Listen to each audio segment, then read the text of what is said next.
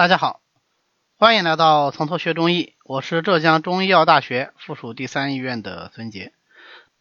今天呢，我们一起来学习一下胆和胃的基本病机。因为六腑病机呢相对可能简单一些，所以我们就两个腑两个腑的讲。在讲具体的病机之前呢，我们还是先来复习一下它们的生理功能啊。先看胆的生理功能，胆既是六腑之一，也是奇恒之腑。它的主要功能呢是与肝相表里，藏精之主决断。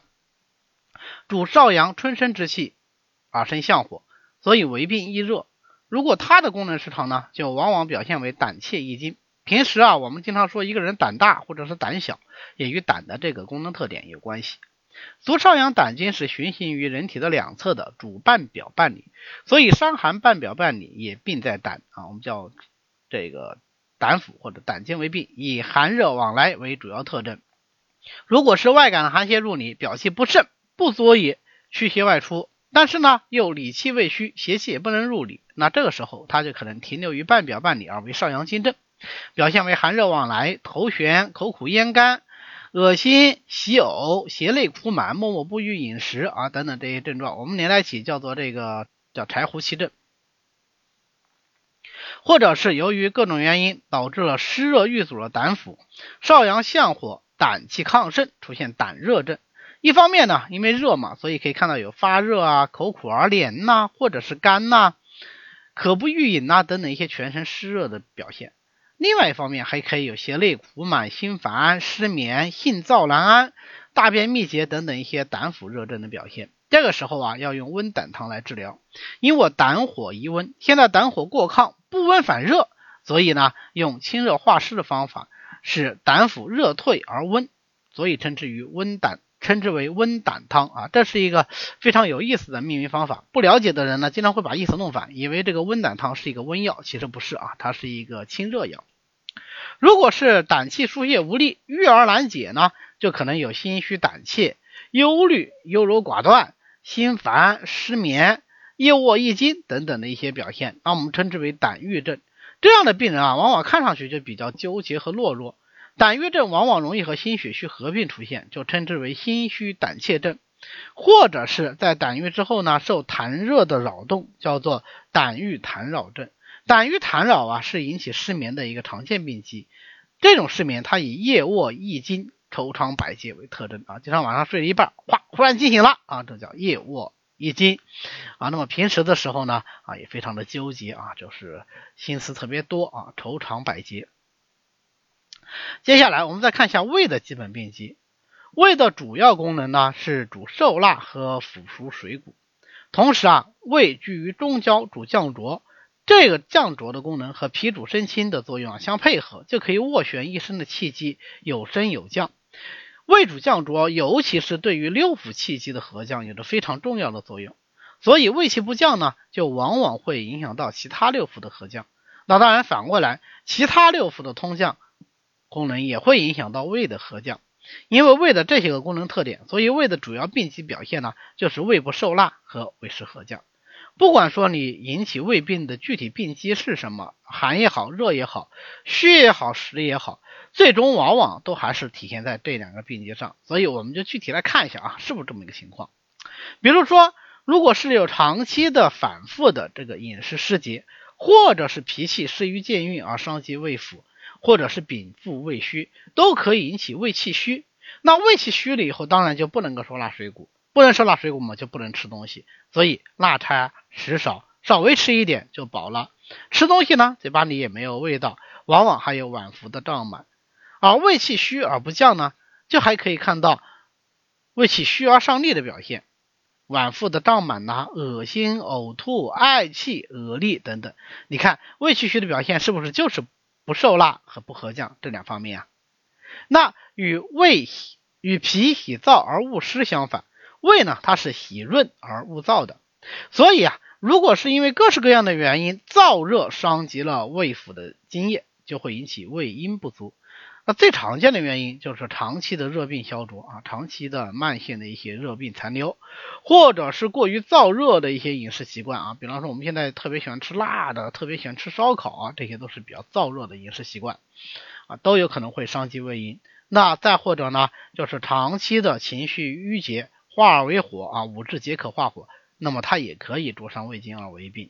那么胃经伤就是胃阴虚，胃阴虚还可以生虚热，所以跟胃气虚不同，它往往是表现为易饥，因为是虚火呢，这个饥它又不能够消化水谷，所以真让他吃啊，哎，他这个病人他也吃不了多少，表现为饥不欲食或者是食入既饱。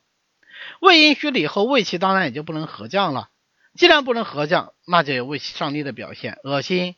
呕吐、脘腹胀满。那他这个呕吐呢，就吐不出东西来，我们叫干呕。因为有虚热在里，它还可以有烧心感、嘈杂感。因为阴液不足，那肯定会有口干。口干喜不喜饮呢？口干不喜饮，或者是喜热饮，稍稍饮之。啊，不可能说喝很多，他不喜欢喝太多的水。胃中的虚热循经上扰心神，因为胃之大络出于虚里嘛，哎，他就会有心烦。因为舌苔，我们知道啊，是胃气上熏而成，所以现在胃阴虚呢，呃，他的舌苔就少或者是没有。那胃阴虚的舌象呢，典型的就是光红无苔，甚至是镜面舌。嗯，它的脉象呢就是沉细的。除了虚症，还可以为寒热之邪所伤，表现为胃寒症和胃热症。如果是过食生冷，或者是脾阳素虚的、素体阳虚的，那么受到外寒的这个侵袭，就会形成胃寒症。最典型的案例就是说，一口气吃了好多冰淇淋以后，突然胃痛啊，这种痛来的非常的快，也可能会痛得非常的剧烈啊，这就是典型的胃寒作痛。